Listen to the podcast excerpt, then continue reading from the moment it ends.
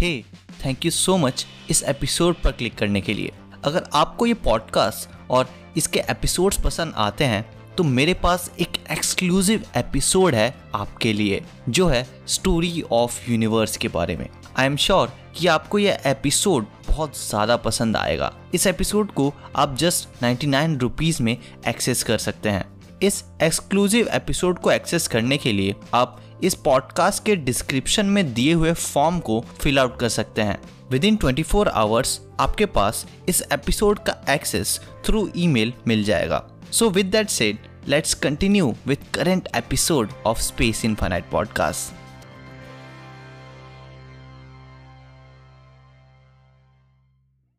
hey thank you so much कि आपने इस पॉडकास्ट पर क्लिक किया।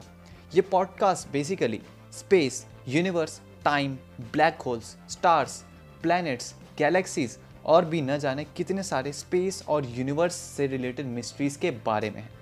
मैं हूँ आपका होस्ट शुभम भारद्वाज, जो कि एक एवरेज इंडियन स्टूडेंट है, जो कि एक स्पेस एंथुजियास्ट है। So let's continue with the episode I hope you enjoy it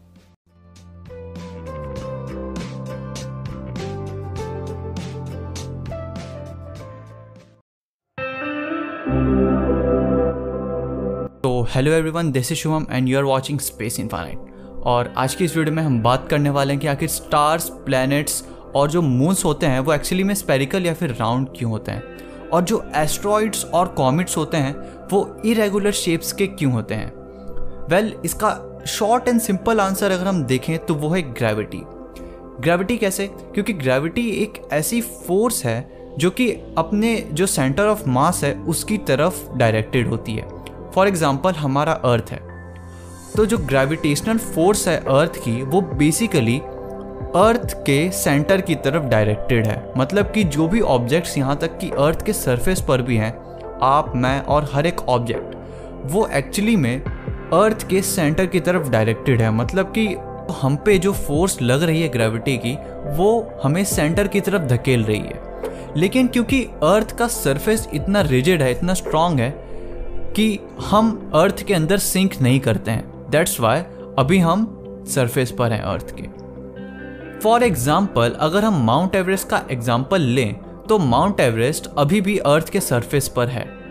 लेकिन मान लो कि अगर अर्थ का सरफेस लिक्विड होता कम्प्लीटली तो वो माउंट एवरेस्ट धीरे धीरे अर्थ के सेंटर की तरफ़ डूबता चला जाता।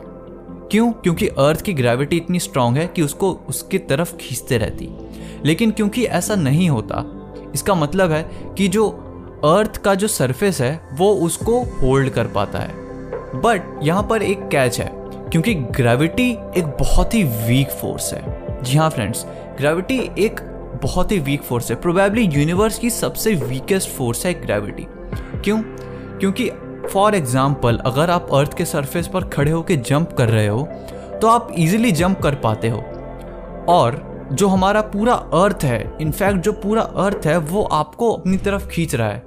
लेकिन आप उसके अपोजिट डायरेक्शन में इजीली जंप कर पाते हो। That's how weak the gravity is लेकिन जैसे जैसे कोई भी ऑब्जेक्ट का मास बढ़ता जाता है वैसे वैसे उस ऑब्जेक्ट की ग्रेविटी बढ़ती जाती है। और एक पॉइंट ऐसा आता है कि वो ग्रेविटी इतनी स्ट्रांग हो जाती है उस ऑब्जेक्ट में कि वो ग्रेविटेशनल फोर्स उस ऑब्जेक्ट की जो रिजिडिटी है, जिस मटेरियल से वो ऑब्जेक्ट बना है, उसको डिफॉर्म कर पाता है, यानी कि उसको भी विथ स्टैंड कर जाता है, यानी कि उसको पेनिट्रेट कर जाता है सिंपली यही चीज़ होती है जब बड़े ऑब्जेक्ट्स जैसे कि मून्स या फिर प्लैनेट्स जब इनका मास इतना ज़्यादा हो जाता है तो इनकी ग्रेविटी भी बहुत स्ट्रांग हो जाती है। और इस स्ट्रांग ग्रेविटी की वजह से जो ये प्लैनेट्स होते हैं इनका जो मटेरियल होता है जिस मटेरियल से प्लैनेट्स बने होते हैं ये बेसिकली वो ग्रेविटेशनल फोर्स को विथस्टैंड नहीं कर पाते हैं। तो ये प्लैनेट्स या मून्स जिस भी ऑब्जेक्ट से बने होते हैं वो ऑब्जेक्ट बेसिकली अपने सेंटर की तरफ़ जाने लगता है यानी डिफॉर्म होने लगता है जिसकी वजह से ये ऑब्जेक्ट्स यानी कि ये प्लैनेट्स और मून्स एक स्पेरिकल शेप में फॉर्म हो जाते हैं। वेल well, ये एक थ्रेशोल्ड होता है जिसके बियॉन्ड ये मून्स या प्लैनेट्स या फिर स्टार्स ऐसा कंडीशन अचीव कर पाते हैं। ये थ्रेशोल्ड डिपेंड करता है कि वो प्लैनेट या वो जो भी ऑब्जेक्ट है सिलेस्टियल ऑब्जेक्ट है, वो किस मटेरियल से बना है। तो ये अलग अलग मटेरियल के लिए अलग अलग होता है। और ये थ्रेश यानी कि ये पॉइंट जहाँ से ये प्रोसेस स्टार्ट होता है, या फिर ये कंडीशन जब कोई प्लानट या कोई मून या कोई स्टार अचीव कर लेता है इस कंडीशन को बोला जाता है hydrostatic equilibrium basically hydrostatic equilibrium वो पॉइंट होता है उस प्लेनेट या हेवनली बॉडी का जिसके बियॉन्ड वो ग्रेविटेशनल फोर्स जीत जाती है उस प्लैनेट के मटेरियल से। और जिसकी वजह से वो प्लैनेट डिफॉर्म होके स्पेरिकल शेप में फॉर्म हो जाता है, ताकि उसका जो मटेरियल है या वो जो प्लैनेट है, वो और स्टेबल हो पाए। और क्योंकि ये स्पेरिकल शेप सबसे ज़्यादा स्टेबल होता है, इसीलिए मोस्ट ऑफ़ ऑब्जेक्ट यूनिवर्स में, यानी कि जो प्लैनेट्स और मून्स होते हैं या स्टार्स होते हैं, जो कि बहुत ज़्यादा बड़े साइज़ के होते हैं और जिनमें बहुत ज़्यादा मास होता है, वो स्पेरिकल शेप के होते हैं, क्योंकि वो हाइड्रोस्टैटिक इक्विलिब्रियम अचीव कर पाते हैं। और फ्रेंड्स जैसा कि आप जानते हैं कि यूनिवर्स में most of the planets moons और जो स्टार्स हैं, वो स्पिन करते हैं अपने एक्सिस पर।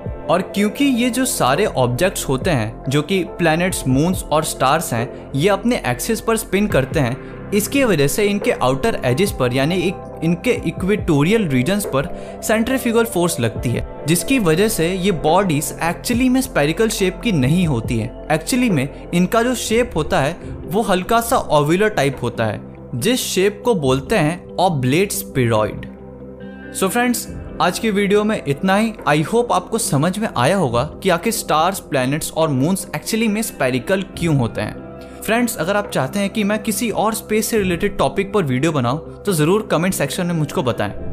And if you like this video please give it like and share this video and if you are new to the channel please subscribe space infinite